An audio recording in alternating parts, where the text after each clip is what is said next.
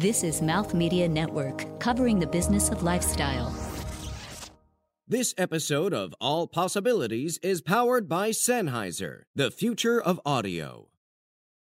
This episode is hosted by Jessica Brodkin, who you may remember from episode number eleven. She's filling in as a guest host for All Possibilities as I take care of my newborn baby. Enjoy the show! How's this for a movie pitch? Imagine a woman who is a member of a cult from childhood that denied her basic education. She ran away and was homeless for seven years, then miraculously nearly completed a P H D, and then, wait for it, became a stand-up comedian. Sounds like an Oscar winner, right? The thing is, it isn't fiction. It's a true story of Brooke Arnold.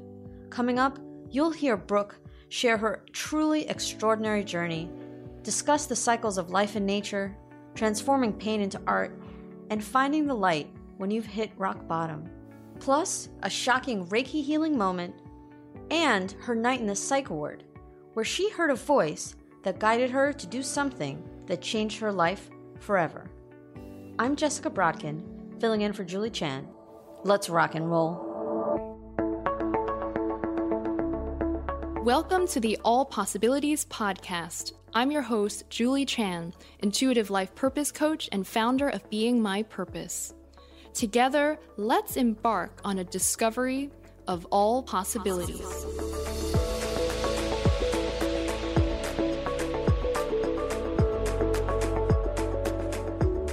Brooke Arnold, thank you so much for being here, Brooke Arnold. Thank you for having me, Jessica. Very excited. Brooke is a stand-up comedian, yes, who is headlining Caroline's on Broadway on March twenty-first. Yes. So it's very exciting. It's a new. T- it's um. It's basically you're being showcased as yeah. the headliner.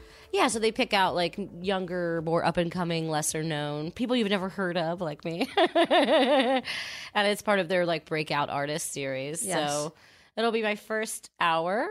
Uh, You're doing an is, entire hour. That's amazing. It's so intimidating. It's so intimidating, you know? It's so... Yeah. Yeah, it's it's very... It's exciting, but it's really overwhelming, you know? At least once a week, I'm like, can I call them and push back the date? And it's on the equinox. It is on the equinox. Which is an epic time. That's... I would have said no, actually, if she hadn't offered me that date. Really? Yeah, she said... Uh, it was a funny thing, you know? I, I went to a... a Christmas party of somebody that wasn't even like, you know, it wasn't even like a comedy thing. It was just people that have been, that are like, I like, you know, mm-hmm. and uh, I saw the booker there and she's like, hey, come to a breakout artist, you know, you're amazing. And I was like, I was like, I couldn't do that. You know, I was like, literally like want to run out right. of the Christmas party. And then she said March twenty-first. And I thought, okay. It's I, a sign. I, yeah. I was like, I have to do that. So the universe delivered you a breakout series on a, on the Equinox at, at basically Caroline's on uh, on Broadway. For those of you who don't know, it's kind of one of the it's one of the top maybe two or three comedy clubs in New York City. It's Absolutely. a really big deal. Yeah, it's really exciting. It's kind of like a temple. Yeah, it's exciting, but it's also yeah, it's exciting. It is like a temple. Um, yeah, comedy. So it's exciting, but it's very, very overwhelming. I'm one of those people that, like, when good things happen to me, I don't get excited. I just immediately go into the millions of things that just start immediately thinking about the millions of things that I have to do and the a million things that are going to go wrong. Okay, you know? Gotcha.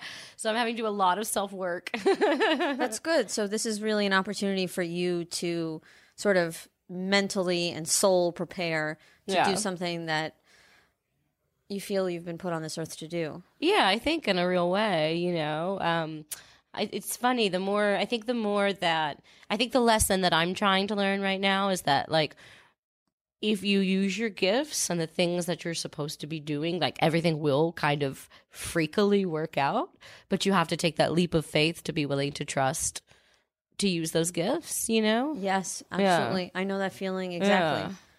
Right. I mean, as you know, yeah, me relatively well. Yeah. And um, that's that's really beautiful. I think that you really you've had some extreme social media exposure or exposure on BuzzFeed. Uh-huh. Do you want to tell us about that? Yeah, so I was uh, I was featured in a BuzzFeed video a couple of months ago. It actually came out on Halloween. Halloween Another day. epic day. Oh, Halloween day. It was funny. They told me it would come out days before then, and mm-hmm. so I subscribed to, like, BuzzFeed's alerts, like the news media, you know, and it was things like uh, how to tell if you've been poisoned by a lead pencil. And I'm like, what the fuck? They think this is more interesting than me? And so it finally came out, um, and it was uh, themed. Uh, it was called I Was in a Cult. Yes. Because uh, I grew up in a cult. And it was an interesting mix. It was me and some guy that was like in some kind of like orgasm, you know, like pyramid scheme. Orgasm pyramid scheme? Yeah, like, you know, kind of like one of these like... I like, mean, I think a lot of people want to join this pyramid scheme. I know. It's a lot better than Tupperware. Well, I'm trying to be sensitive to our audience. You know, you know, in like no, the whole like okay. the new age or life coaching or like yes. Reiki world, there's yeah. a lot of... It was all scammy stuff. Yeah. And so, like, this was kind of that thing where, like, you learn, it's, like, supposed to be, like, you learn how to, like, clear people's sexual energy by making them orgasm, but then I guess uh, they all just... Orgasmic meditation? Some, I, I, I don't, don't think it's that, I don't think it's that, like... Yeah. I don't think it's that above the board. Oh, okay. So, oh, it's really... Yeah, and so it was like, it was like me, like, I was abused. And then it cuts to this guy, and he's like, I had eight orgasms every day. You know? Oh, so, my God. I'm like, thanks, BuzzFeed. Oh, so you don't really feel like they um, accurately, like, told... Did you feel like they accurately told your story? I mean...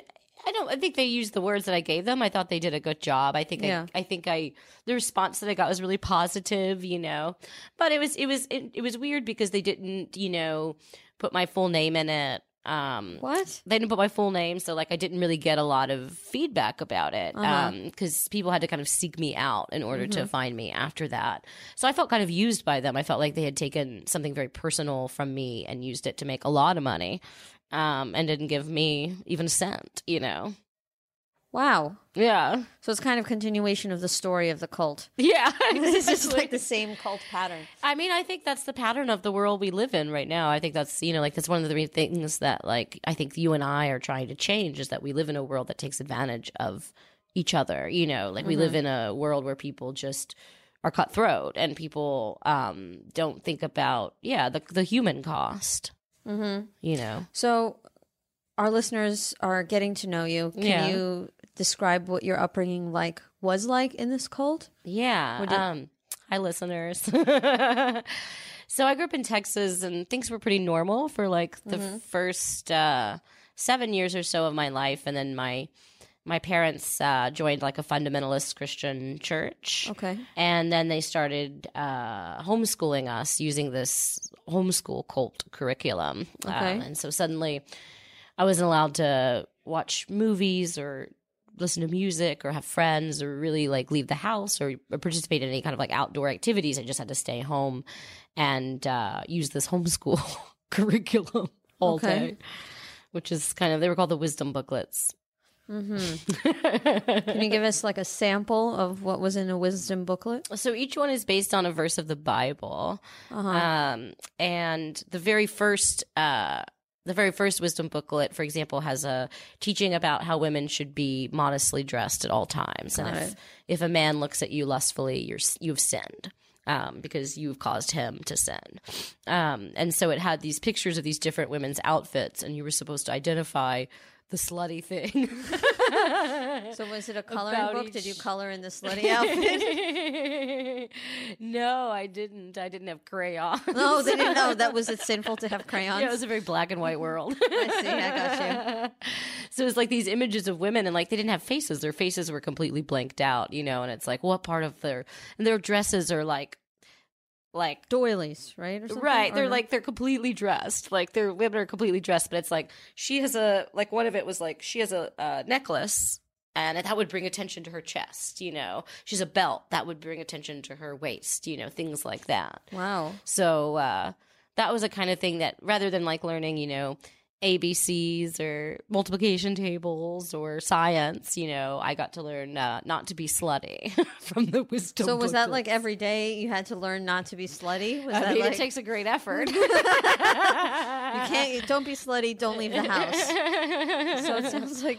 Don't be slutty, don't leave the house. Yeah, if you leave the house, you're slutty. Exactly. Is that what they said? Kind of. I mean, kind of. Like, you know, it's it's it's it's very misogynistic, you know, and the idea is that women stay home, um, don't use birth control, uh, don't ever work outside the home, don't receive any kind of education, you know, and that's kind of the idea. Um, so you did not, so did you not learn basic mathematics when you were a kid? I, and things like that? I can do like uh, division, I guess. That's about it. So I went to school for till the third grade. So I guess I have a formal third grade education and the rest of it's just kind of up in the air. Right, but you did eventually go to school. Uh, I went to college, yes. You did went to college. Yeah, right. I went, yeah. So that, I mean, that's remarkable. Did you get a G E D or? Yeah, I got a G E D and then I went to a community college and then I went to a real college. And then you went on. And then I went on to graduate school because right. that was like my way of rebelling. I was like, watch how much education I can get, mom and dad. So you, you, you eventually got a P H D, is that right? I didn't finish oh, you it. Didn't finish. So I, yeah, Almost. I'm all but dissertation. Oh, A B D. Yeah, I'm A B D. I couldn't do it. That's amazing that yeah. you got that far after really a third grade education. Yeah, it is pretty. It is pretty.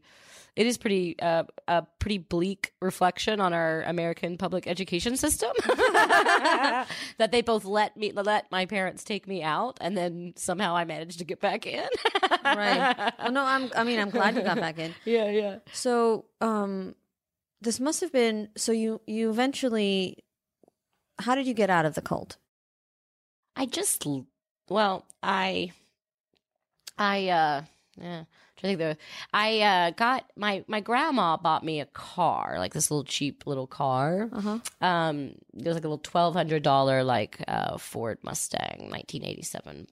Powder blue Ford Mustang. That sounds very door. Sexy. uh, yeah. It was like, it had been sexy, you know. It was, it was like on Sean Connery now, you know. It's like, you know, it's like you can see. It was a very old car, but, you know, it was nice. But my grandma bought me the car. And then I just, you know, I had been increasingly honest with my parents about how I didn't want the life that they were setting up for me. So basically the idea was that when I was seventeen, my dad would get a vision from God, and God would tell my dad which guy at the church I was supposed to marry, and then I would be sent off to marry this guy, you know, down the road, right, right, down right. the dirt road to marry this guy. And then I would never use birth control, never work outside the home. I would just stay there and get pregnant by him every nine months for until I wanted to kill myself, which would probably be before I ever got pregnant in the first place. Right, right, right. And I, t- I told my parents, I was just like, no, I, I, I don't want, you know, this life. And I tried to bargain with them even, you know, I think we do that with our parents. We try to like sure. strike a deal. So I was like, what if I just leave for a couple of years and then I come back? Uh-huh. Uh, and they, w- they weren't having it. And so just, I just... the idea of that life just got so scary to me, the the limitations of it and the the the uh the the, the imprisonment of it. I already felt like a prisoner, you know, like it's you know. Do you like, have siblings? I have an older brother, yeah. Was he part of the was he allowed to learn Um, anything, or did he have to learn how to not be? He was allowed to learn more. He was allowed to learn more. He was allowed to learn more. Did he have right? to learn how to identify slutty women by their doilies?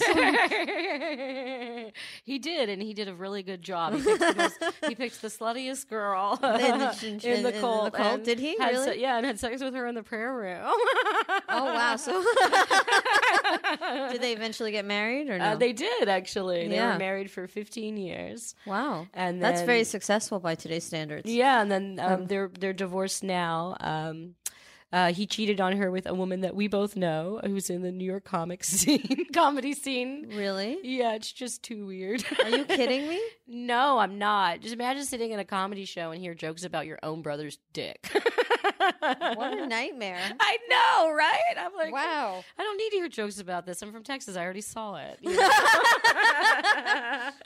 know? That's amazing. Yeah. Wow. Um, so your brother cheated and, uh, um, yeah. they got divorced and all right, let's go back okay. to you. Yeah. And, um, well, I guess I'll tell you a story that maybe can, please. yeah, that'll maybe kind of situate this a little bit. So a couple of, I, I was working as a creative director for a big startup last year. Yes, and I, I was making a lot of money. Not anymore. Obviously, um, you know, and you get in like these, I got in this like, it's a weird toxic work environment. I feel like every woman in that's listening, all our listeners can have been in toxic. And a lot of men to- have been in toxic work environments. Yeah, a lot of toxic yeah. work, a lot of toxic work environments. Absolutely, you know. Um, this is startup, and I, I, I wrote them like fund like uh, like funding proposals and got them all this money, like millions of dollars. And what did they use the money to do? Hire a man to be my boss. Of course, of course they did.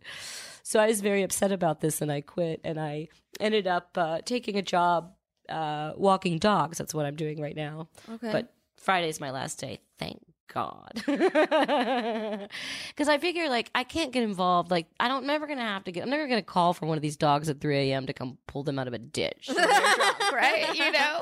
Right, right, right. That was my thinking, of course. Being a sensitive person, like, I'm involved in these dogs' problems now. Right, right, right, right, right. Just involved in the dogs' problems as I was with the office drunk. Uh, but there was this, uh, one of the dogs that I walk, I noticed that the woman had a, a diploma from Texas A and M University, which is where I'm from. That's my hometown. Right, right, right. Right, that's the town where I was frequently traumatized by my parents right. back in the cold. And so I, I, I came to pick up her dog one day, and she was there, and I just mentioned, oh, I noticed you went to college in College Station. I said, I'm from there. And she goes, oh, my God, I'm from there, too. What? Yeah. And I was like, wow, that's really eerie. She's like, when did you graduate from high school? And I'm like, oh, damn it, you know? Yeah. Because I didn't graduate from high school, but it's not really my fault, you know? Right, right, right. And I kind of sized her up age-wise, yeah. like based on her look. And I was like, okay, she's young, a lot younger than I am. So I'm just going to go with the easy lie, right? Right. I don't want to tell this lady right before I'd walk her dog, oh, I didn't go to school, wasn't allowed to. Right, right. I was part of a cult. Bye. Bye. You know? That doesn't, that doesn't go over well, right? So I lied. So I just was like, I was like, what year would I have graduated? I was like, nineteen ninety-nine, right? And so I just threw it out. And she goes, oh my God, that was my year. I don't remember you at all. Oof. So I'm like Oof. totally busted. It's like, now I'm an unreliable liar. Now I'm not just like weird girl who never went to school. Now I'm a liar too. right, right, right, right, right. Busted. So I said the worst thing that I could possibly say because I'm just like, she's in this beautiful like five thousand dollars a month apartment. It's just beautiful, you know. And like uh-huh. I hadn't eaten that day because like dog walking does not pay. Dog walking pays nothing, you know. So I'm sitting there just like, what do I say? What do I say? What do I say? And I looked at her and I was like, well, uh. okay, I didn't go to school at all. My parents didn't believe in women, that women should be educated. And that's probably why I'm walking your dog. Oh, my God. Really mean. Well, it's not mean. It's and just... really defensive. And true, but really Wait, defensive. How, how did she take it? She kind of jumped back in shock and, ap- and horror because it's a horrible thing to say. But it's also kind of a horrible thing to have happen to you. And it's always difficult to figure out when do you balance like the truth, even if it's something someone doesn't want to hear, with the lie, which creates this space between you and people. And I feel like that that's always a push and a pull that I have. It's like, yeah. when do you share, you know? It's like, when do you tell your Tinder dates, Jessica, that you're a psychic? I, I, I don't I don't go on them anymore. That's my solution. See, exactly. Right, but it is it, when I when I when I was going on dates, it would be like I, I felt like I was telling men some weird secret, or they would Google me, and then there's so many articles about me, right, right, and yeah. videos, and there's so much press that they would know everything about me. I have that, and watch all my comedy, and they just before we met, and yeah. it, it would be really awkward. Well, I have that now, but I didn't. I have that now, but it was such a it was such a weird thing to tell people. It's weird not to tell people anymore. Yeah. It's a weird thing. I I structured so many of my social interactions for so many years out of like, when's the right time to tell people this, you know, like you want to tell them soon enough that you want to tell them, you want to tell them early, you want to tell them early enough that if they freak out, it doesn't hurt your feelings too much, right? Yeah. That's where, right. And so I'd always yeah. try to figure out where it was in the relationship. Now everybody knows as soon as they know me, right? So it's kind right, of like right. you don't have that experience, or they might not know, but I don't bring it up because it's out there, you know? Mm-hmm. And so it's a, It's a different negotiation when you put your kind of pain out there for the public to consume. Right. Awesome. I really love the the picture that you painted for Thank us you. Of your life cult time and not cult time, post-cult, pre-cult, and post-cult. Very dark. Yes. And coming up, you will hear how spirituality has shaped Brooke's life in terms of escaping from a cult and then rebuilding her life afterwards. Back in a moment.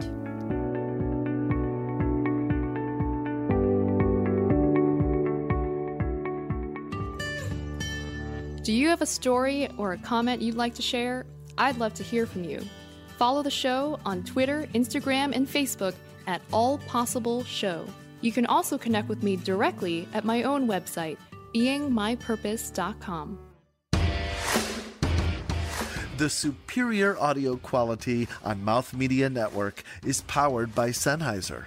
And as a listener, you can receive a twenty-five percent discount on virtually any headphone, microphone, and other high-quality audio product available to purchase directly on the Sennheiser website. Just visit Sennheiser dot com and enter the code MouthMediaSenn, that's MouthMedia, S E N N, at checkout. So, Brooke, basically, um, I have a few questions. Okay. And then I'd like to circle back to sort of your relationship with spirituality and all the change in your life. Yeah. As a comedian, uh-huh. and I believe comedians are true alchemists, mm-hmm.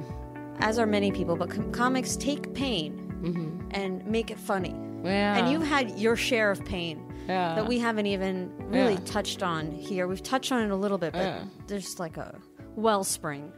It's also a mystery, though, you know, comedy. Like, how does it work? We don't really know how it works. Like, people can try to explain how things are funny, but it's it's a mystery in it the same really way is.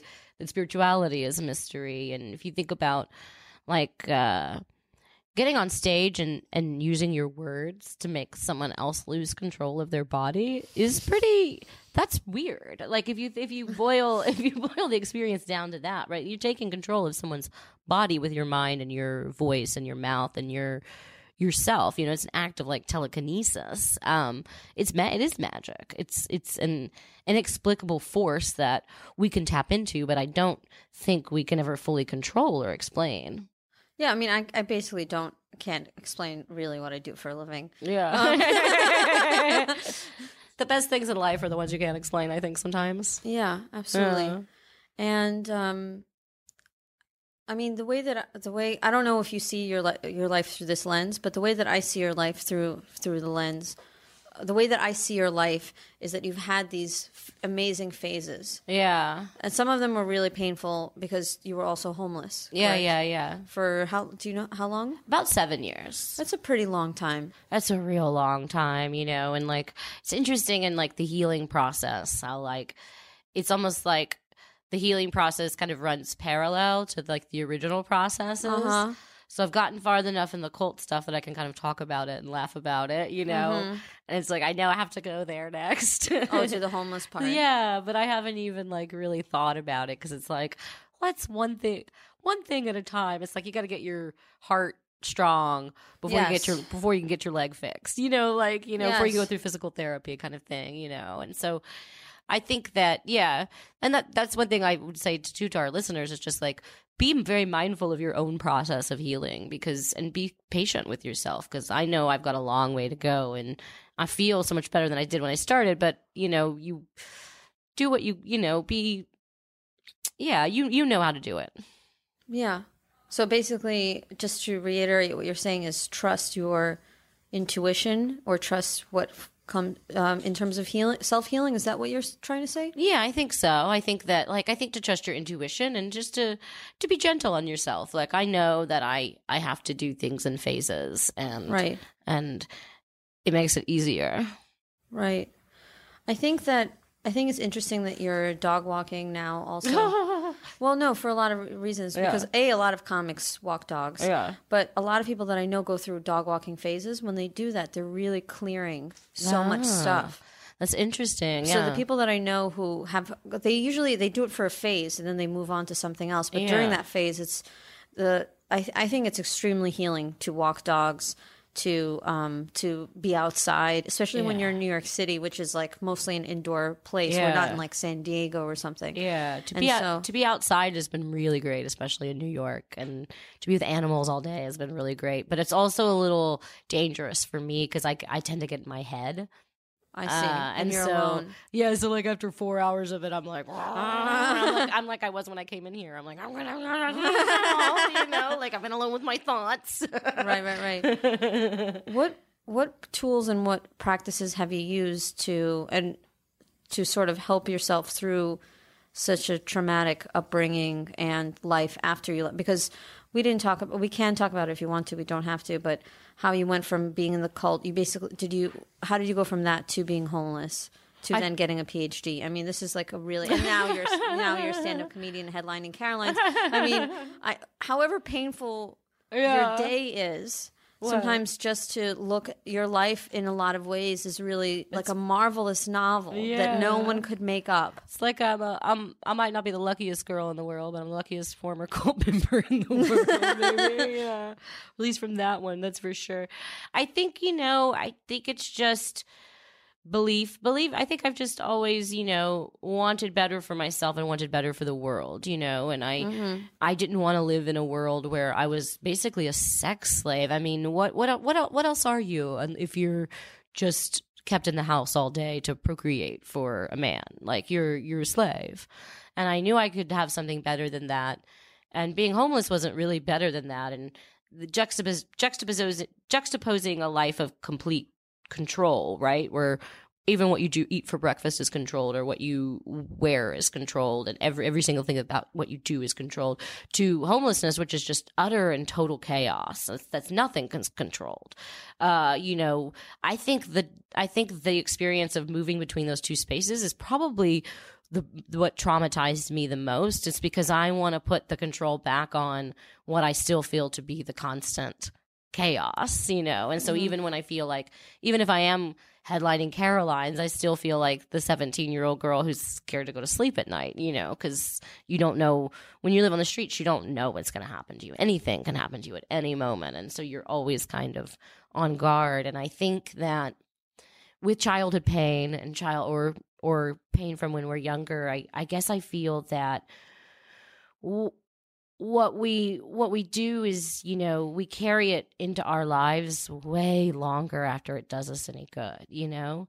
And so I, I being cautious or being on guard or being defensive or cynical was was really safe for me and really helpful to me when I was in those situations. But it's not helpful to me now. It's now it's just a bad habit. And so in a way, for me, the spiritual journey or the healing process is unlearning those bad habits that you picked up that no longer have to do with your present life. Yeah. I mean, that's that's really amazing. It sounds very similar to post-traumatic stress, which I've dealt with in myself yeah. and in my clients for various reasons. So a lot of my clients are incest survivors. Some of my clients are soldiers yeah. who've been in combat. Um, or I, I work with a lot of sexual assault survivors, like a huge percentage yeah. of well, my work. That's because a huge percentage of women are sexual assault survivors, right? You know, right? And obvious, and as uh, yeah. the listeners don't know, but I am as well. And yeah. so, in my process of healing myself or working with so many people and forces in order to get myself into a normal space, I've learned all these tools that I've then get to share with others, right? Um, and um.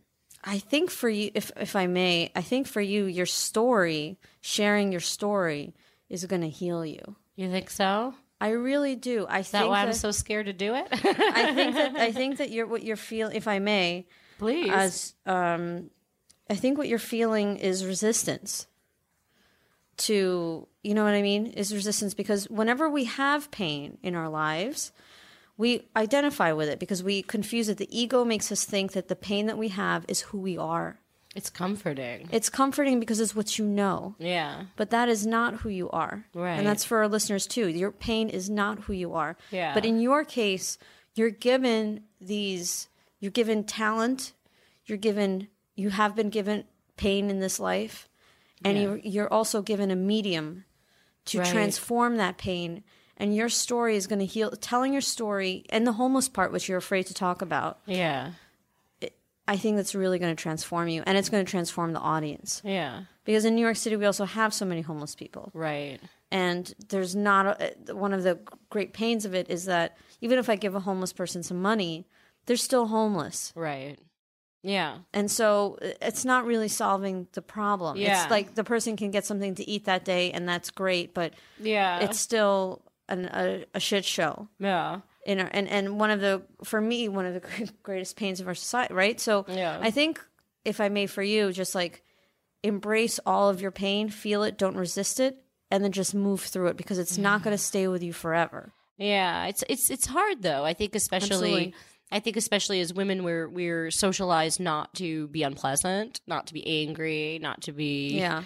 sad, you know, not to be emotional, you know? And so in some ways, uh, you know, it's difficult to overcome, I think, that that training, I guess, in a way. Um, when I started, you know, it's funny, I started my spiritual journey prior to even starting my artistic journey. Um, you did, okay. And I don't think that, yeah, I started um, a couple of years ago. I uh, had a had a bad had a bad run of things, you know. I my life was actually better than it had ever been. I was in a stable relationship, had mm-hmm. a had a great place to live, you know, I was doing okay. And uh, I just, but I kind of emotionally hit rock bottom. Yes. And uh, I had, I guess, like the dark night of the soul, you know. And at the time I was an atheist, a very, very angry atheist, mm-hmm. very, you know, very angry. Um, no, I'm a very angry, not atheist. I'm a very angry spiritual person. So uh, I yeah I ended up uh, spending a night in the psych ward, and I was in there just I didn't sleep a single moment. I was just lying there like staring at the ceiling, and I realized something in that that that moment of emptiness when you when you really hit the the beauty, I think, of really hitting uh, a really dark place. You know, the reason the reason for it is that it does give you a chance to. to turn into a di- turn into a different direction once you've hollowed, you know. And I felt like life had just kind of hollowed me out. I felt completely empty inside, you know. And part of that was because, you know, if you grow up in a religious home and then you reject that religion, then you don't really have anything else, because that was how you were taught to think about the world. That's how you're taught to deal with people. That's how you're taught to deal with yourself, you know. And with God. And God, right? And then the world itself. And so I spent, you know, ten years just negating everything I'd been taught. No, that's wrong. No, that's wrong. No, that's wrong. No, that's wrong. But then what do you end up left with? Nothing, because you haven't replaced it with something positive. You've just negated some. You've just ne- added more negativity onto something that's already really negative, you know, mm-hmm. onto the pain. I'm not that. I'm not that. I'm not that. I'm not that. And that's not a positive relationship to yourself or the world. So as I laid in that hospital bed, I realized I made myself a deal. And I was like, okay, Brooke, I'll give you one year. And you just, I don't care if it's true, it's real. I just want you to do anything you possibly can to feel better, you know. And I made myself that deal. And I kind of just cried out to the universe or the God or whatever you want to call it. I, I hesitate to use the word God because it has so many negative connotations. Sure, sure, sure. Um, whatever you want to use. But, you know, the higher, I just said, you know, help me. You know, I'm doing my best. I, I, I have nothing else to give. I've I've dragged myself out of this cult. I've suffered for years and years and years. I've seen unspeakable horrors. I've had to do horrible things that I'll never forgive myself for. And I've lost all my family, everything. You know, like I was like, help me. Like, you know, like, help me. And I just heard this voice and it said, start meditating. Are you kidding? No. I mean, not like an actual audible voice. I'm not. Not an actual audible voice. Okay, just no, it's okay. Uh, since I was in the Listen, psych, since I was in the psych, no, no, no, just, no, since I was in the psych no board, judges. I'm, like, I'm clairaudient, so I hear, I get messages through hearing all the time. Yeah, I'm much more like clairsentient. I just know, and yeah. so it was like, it was like, it was like, I just knew. Start meditating and look up feminist spirituality, and I just like I didn't even know what that was. So I like walked out of the psych ward. I walked back to my apartment and I sat down at the Google machine and was like, what is meditation? Because like I grew up in a fundamentalist Christian cult. I don't know what meditation is. You know what I mean? Like I didn't know what yoga was until I was like thirty.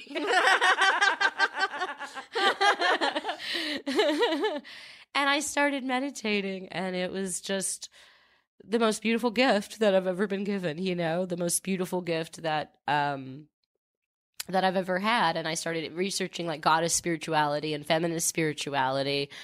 And, you know, yeah, I, you know, it is a, it's, it's just a, it's a beautiful gift, you know, to, to be able to, you know, it doesn't matter to me whether it's factually true or not. I don't care if there's a goddess. I don't care if there's a higher power. I don't care if I'm touching that when I meditate. I don't care if I actually have chakras. I don't care.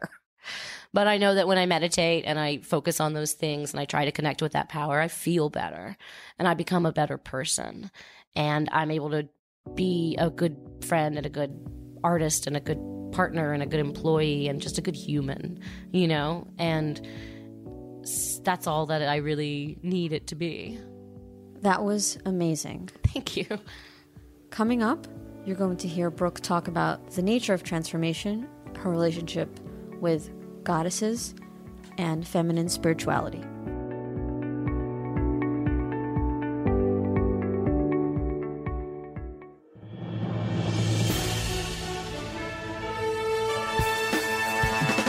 Hey everybody, this is Vikram Iyer, former advisor to President Barack Obama. Have you been opening your Twitter account or Facebook feeds, or even just talking to families and friends and wondering what the heck is going on in this country? Well, it's not as bad as you think, but we're going to unpack that for you. Join me at the American Enough podcast on the Mouth Media Network as we unpack the policies, executive orders, and daily kerfuffles that are shaping not just this administration, but the modern face of America's politics. Episodes available at American Enough Podcast dot com and everywhere the best podcasts are found.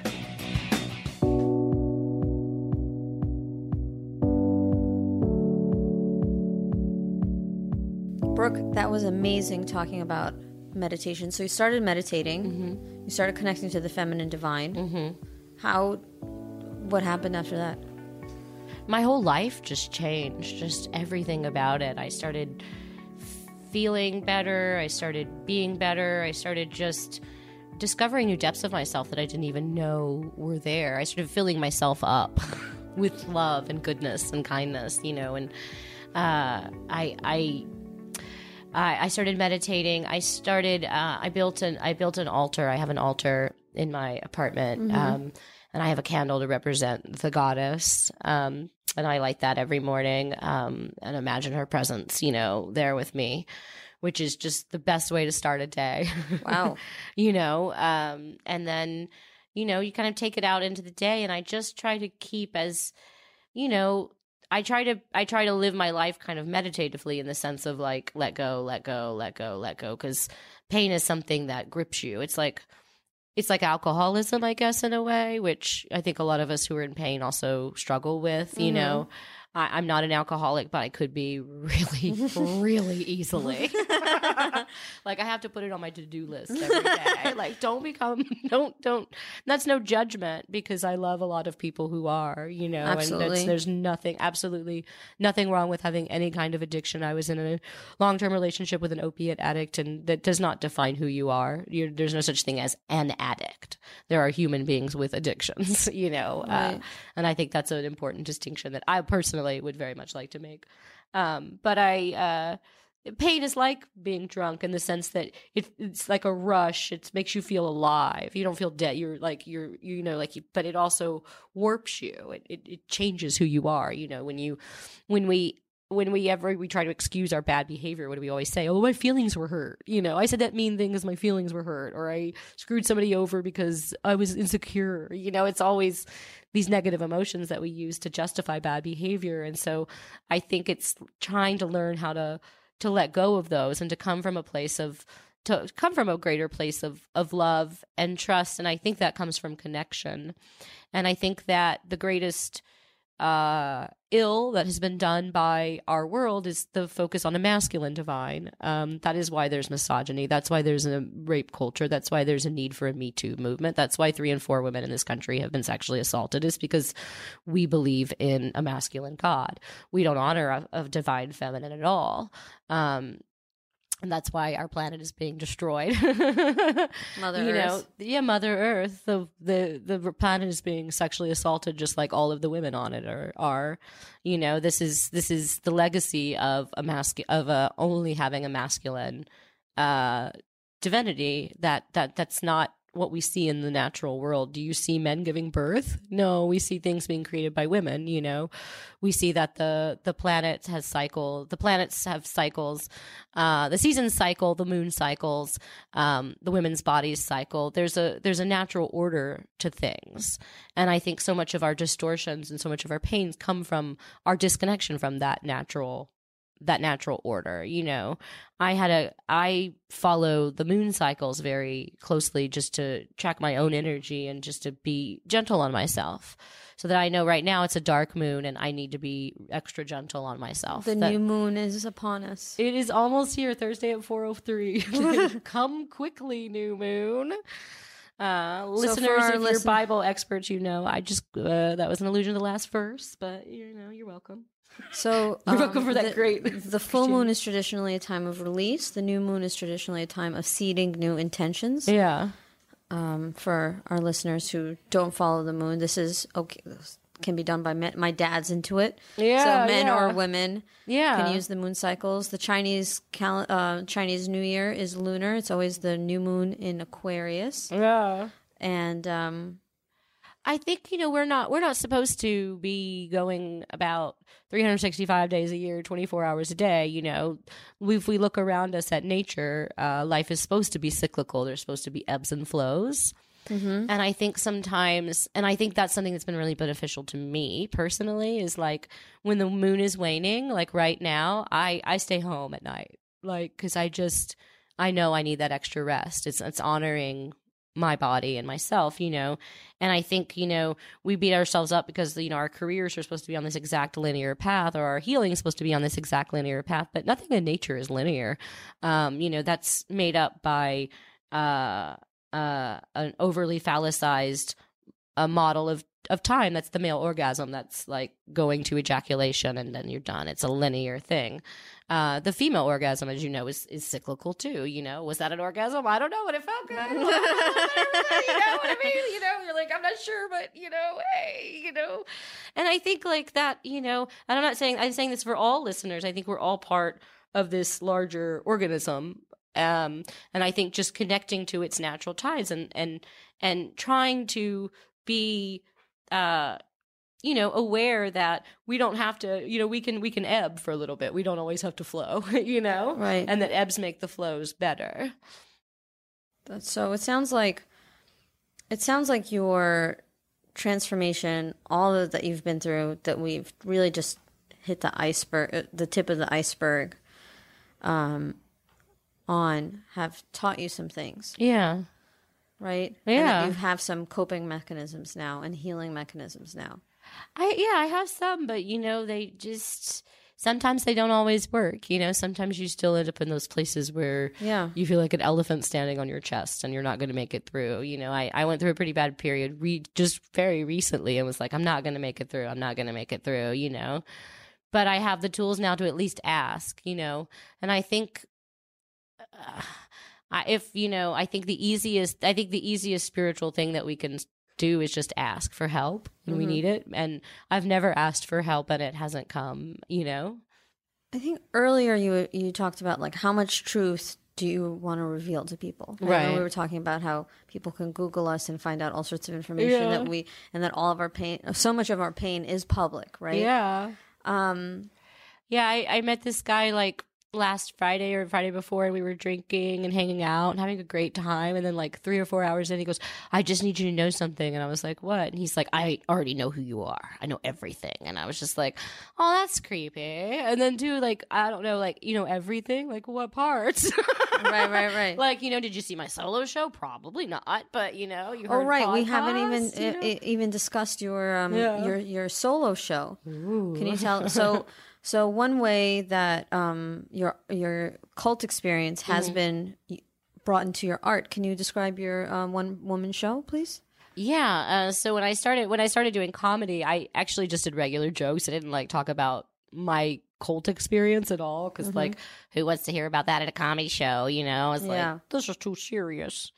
So I uh, I wrote a one woman show and performed it at the Fringe Festival that was about this experience. It was sold out. Sold what? out. All For, five shows. Did you do only one run or you did two runs? I did one, yeah. Okay, I, I just thought... I couldn't do another one, Jessica. I got offered more, but I just... I thought you did. I opened a wound. I opened a wound there that day on that. That first day, it was it's, it was so crazy. The first day...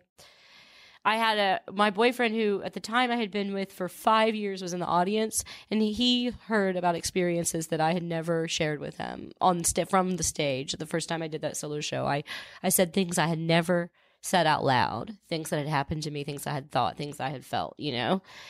And I got off stage and this almost, I walked in, I got this huge standing ovation, which is very beautiful. I'm not saying that to be like, no, no, no, but you, but you did. I'm just saying yeah. like, like, the like audience went this, nuts. Setting the stage. Everyone's like, yay, right? And I got off stage and I took one deep breath and then I just immediately collapsed and I felt like I was going to have a heart attack. It's, it was the most strangest experience.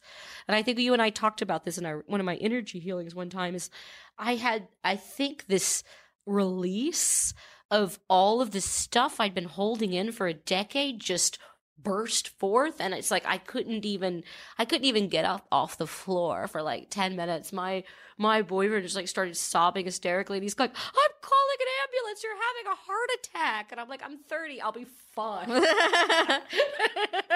But I was like writhing on the floor. It was like this energy release, just so intense that like my physical body couldn't even handle yeah, it, yeah. you know?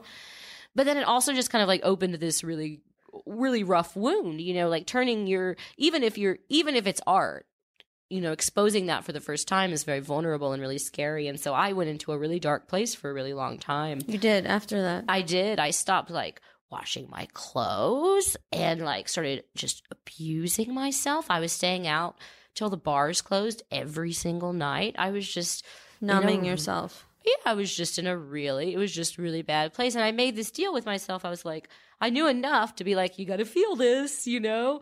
So I've just like let it kind of like slowly continue to seep out of me. But then it kind of seeps out and poisons everything else, you know? It kind of poisons your relationships and it poisons your friendships and it poisons your your sense of yourself, you know? And so even though I got all these great offers, like to take it on a college tour and everything, I was just like, I just can't emotionally do that again. Right. I don't even know if I could ever do it again. Uh, so now I'm turning it into the hour show. And this way you get to edit. So yeah, it's it sounds like, so for the hour show, without revealing too much. At Caroline's, yeah. Yes. It's going to be what I hope it to be. My my intention is to is to th- to kind of thread three weaves. I like to think of art as I like to think of the, the art I create or the larger works of art as like a tapestry, because to me they're like a, a weaving of my emotional, psychological, you know, everything you're weaving together, and trying to make it about my current life and my past life, but also kind of connect it to some larger political movements, which I think are are are really interesting right now, and I think are are really having an impact. I mean, I, I don't think as a woman and a sexual assault survivor that I could do an hour of stand-up comedy and not talk about Me Too. Come on, you know? Right. Like there's also that that need to speak on these things. And so I guess that's what I'm trying to accomplish, but like anything, you never know if you're accomplishing it until you do, so... And that's the process, all of the process. It's always all just a process. I want things to be done. I'm very impatient, but it's it's cyclical, cyclical cycles. It sounds like it sounds like you are on a really beautiful and powerful path. I hope so. And, and really, I've met a lot of people, and I've met a lot of people, you know, through my practice. I work with like I don't know how many, like five hundred people so far, something which feels like a lot. That's a lot of people. You've healed five hundred people? I, I, I'm not exactly sure. That's a lot of people. I healed a lot of people That's really in cool. a couple of years of doing this. But um, I've seen so much pain. Yeah. You know, because when I when I when people are on my table, I'm often with them in a moment where they they really hit a wall. Yeah. Because by the time somebody comes to a healer like me, they've tried everything and nothing works. Yeah. You know, and they're like, I'm ready to like do what whatever it takes to feel better. Yeah. And so I'm used to being with people at the, at their sort of their zenith of pain. Yeah. And I've seen, you know, so I'm just saying that just to paint a picture in terms of I know people's pain. And I can feel your pain here, and I'm sure the listeners can too. You are incredibly strong. Well, thank you. And incredibly beautiful, thank inside you. And out. And don't ever forget that. And thank you. When you, because it's going to come and go. When you're in, when you're in the cycle of yeah. of I'm okay, I'm meditating, I'm worshiping the goddess, everything's fine. I'm creating art. I'm headlining Caroline's too. I can't make ends meet. Fuck my life. I hate this. Right. Back Why up and does down. He call me back? Why doesn't he call me? Right, whatever. You gotta let those, you know, what th- those cycles, right? Mm-hmm. Or I'm in my head. I've been walking dogs too many hours. Whatever's mm-hmm. going on, just remember, you're. It's a cycle, just like what you said a few mm-hmm. minutes ago. It's a cycle. Mm-hmm. Just it's gonna come back around. You're mm-hmm. here for a reason. You chose this. I believe that you chose this incarnation. I have trouble with that one. I we've the first time you said that to me, and the first time I'll tell the listeners. So I've known Jessica for like what two years. Three years, Has a couple years, three a years? couple years. Yeah. And a mutual friend recommended me. She knew I was in a bad place. She was like, yeah. she knew I was at my zenith, so she was like, yeah. go see Jessica. Right. And you were like, I don't believe this. I was like, this is total, total B S. And I texted my boyfriend. I was like, going to this, inter- I'll be home later, going to see this energy healer. And he was like, what the fuck? He was like, well, you don't have enough money for people to be taking your money. Like, come on. Right. He's like, she's getting scammed. And he Googled you, and he like freaked out. He was like, she thinks she talked to Thomas Aquinas, Brooke. And he's like a Neoplatonist scholar, like, so he like, you know, he's like an actual Aquinas scholar. Yeah. He was just like, she thinks she talks to Thomas Aquinas. He's like, yeah, yeah. he's like, you're in trouble. And I think he's always a little nervous about, I think yeah. he knows I can take care of myself, but I think he knows that he's trying to protect you. I'm an open person and right. somewhat naive in certain ways, like, if you don't go to school, like you, I have, I watch. Do you know how much Real Housewives I watch to try to get social training? Like so much. I'm like explains I need a lot. It. Like I know. I'm like I need. Like I, I'm missing out. Like you know how many times I've become friends with that person and like really liked them, and everyone else is like, Brooke, they're crazy, and I'm like, everybody knew they were crazy except for me, and right. they were like, yeah, we learned that back in high. We learned that we all learned that person's crazy like when we're thirteen, you know. Right. But I didn't get yeah. that. So I went to see Jessica, and I laid on the table, and I have a chronic pain in my left ovary that I've had since I was fourteen. I have chronic, horrible, horrendous pain. And it's very energetic. I've always known it is because it always crops up. Like the day that Caroline show, March twenty-first, waking up with that pain, guaranteed. And so Jessica's hands just went immediately. She, she, I laid on the table. We'd never met before, met one time. She hovered her hands over me. And they just immediately, in less than one second, both hands went right exactly to that spot of pain. And I almost, I was like, I actually said, I was like, whoa, how did you know to go there? And she was just like, oh, I just go where the hands tell me to go. And I was like, holy fuck, she's like the real deal, you know? It was so... That that was mind blow. That was mind bending for me because despite my spirituality, like there's certain things that I'm still a little skeptical about, you know, and that was one of them. But yeah. The hands go where they want to go, and you just, you know, it was bananas. Yeah, I remember you, it was bananas, and like you knew, yeah, it was just it's and. There's a, you know, and that's a beautiful experience, like having another woman like lay her hands on you in a healing way. That's a beautiful thing, you know. I think that's something that, um, you know, that's a really beautiful gift that you're giving the world, you know. Oh, thanks. You I'm, know, I'm trying, or I'm just doing it, I guess. Yeah, just on the path, just doing what I'm, what my karma is. That's what it feels like. Yeah. But yeah, I don't know if I believe in the, I don't know if I believe in the multiple lives or we chose these lives. I mean, you don't have to. I, you That's know, just my perspective. I, you know, um, my, I, I took, I, I, I do psychedelics and I took salvia. Sorry. Oh, You're yeah. like, I don't believe in multiple lives, but I take psychedelics. I'm like, I'm never touching psychedelics. Uh, that's a good idea for you personally. I think I'm too I would, open. I would, I would, I would, I would personally also co-sign that. I'm very careful. Yeah. Uh, Terence McKenna used to say, uh, uh, safe mycologist is an alive mycologist. You know? So it's important to educate yourself. Yeah. And there's great resources like erowid dot org where you can find how to use things safely and what their counter influences are, et cetera, so on and so forth. Be safe. But I took salvia a couple years ago, and um, it was my first ever ego loss, like experience of like total ego loss. And uh-huh. I became this like flying eagle that That's was like amazing. soaring through the universe, connected to the all for the first time. And I, when I downloaded back into my body, I re-experienced the entire like reformation of my ego in like oh, it came back thirty seconds. Oh, yeah, man. Of course, it always comes back. Oh, it does. I, I, I was I didn't know that. Yeah, like so you experience ego loss like while you're on the substance, but you come back to you come back to being Jessica or Brooke or whomever. Oh, really? After okay. it's over, and so I was like completely. I experienced that that that state of being completely free of who I was, you know. And as my ego kind of rebuilt itself, I. I started crying and I thought, I don't want to be her. Don't make me. I just kept begging. Yeah, I kept begging the universe, like, don't make me be her. Don't make me be her. I don't want to be her again. Right. It sucks to be her. And then I thought, you know what? I can make it suck less to be. If, if I if I if it can be rebuilt in that way, it showed me that like who I am and who I think I am is just a compilation of the stories that I'm telling myself. Yes. And I can retell myself those stories, and I can make this. I can make her a good place to be rather than a bad place to be. That's up to me. So the practice of Buddhism, the uh-huh. practice of meditation allows you to eventually completely let go of ego. That's yeah. the whole purpose of it, right. eventually. Right. So um, that's just something to share with our listeners and in general that that that, that whole experience that, that can happen within this within within this lifetime for people. Oh, yeah, absolutely. And it can happen, you know, Uh, yeah, whatever you can't, whatever you, the charge of the goddess, whatever you can't find within, you'll never find without, you know. And right. so psychedelics can be, I think, really useful help, help helpers. Yeah. But they're really not something that can do it for you. You have to be doing the work on your own. So they can give you a boost, you know. Gotcha. Especially if you're in a lot of pain. Right. They can give you like a shake, you know, so that you can see something a little bit more than what you're habituated to. But they're not they're not an, they're not a solution in of themselves. The, the work has to come from within. Right.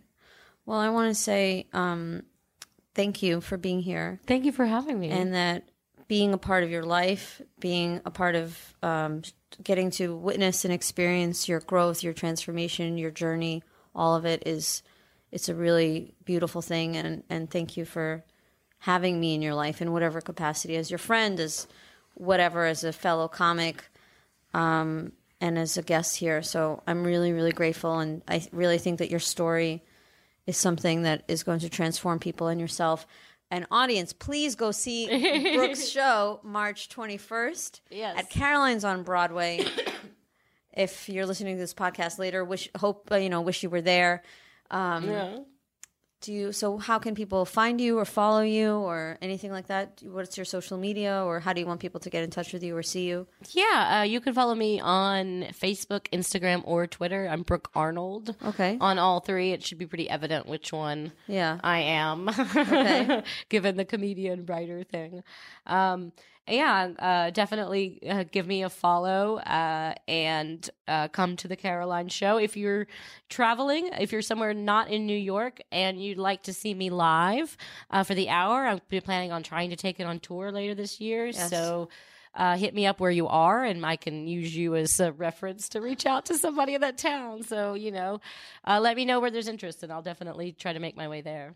Thank you so much for listening. Thank you, Brooke Arnold, once again for sharing your beautiful journey with us. And just something for all of us and all of you listeners to think about, to think about transformation in your life. Think about the ups and downs, and that you still may be transforming, and that we're constantly changing, and that the only constant really is change. And to think about the cycles of life, of rebirth, of death, in very metaphorical ways. Thank you so much. Please check out her show at Caroline's March twenty-first. Yay. My name is Jessica Brodkin. You can find me at love and light services dot com or on social media, Jessica Brodkin, B R O D K I N. Be on the lookout for All Possibilities. Follow the show on Twitter, Instagram, and Facebook at All Possible Show. Episodes are available on iTunes, Google Play, and our website, all possibilities show dot com. This show is produced by Mouth Media Network, copyright two thousand seventeen, all rights reserved. No portion of the show may be distributed or published without the express written permission of the producers. Thank you for joining us.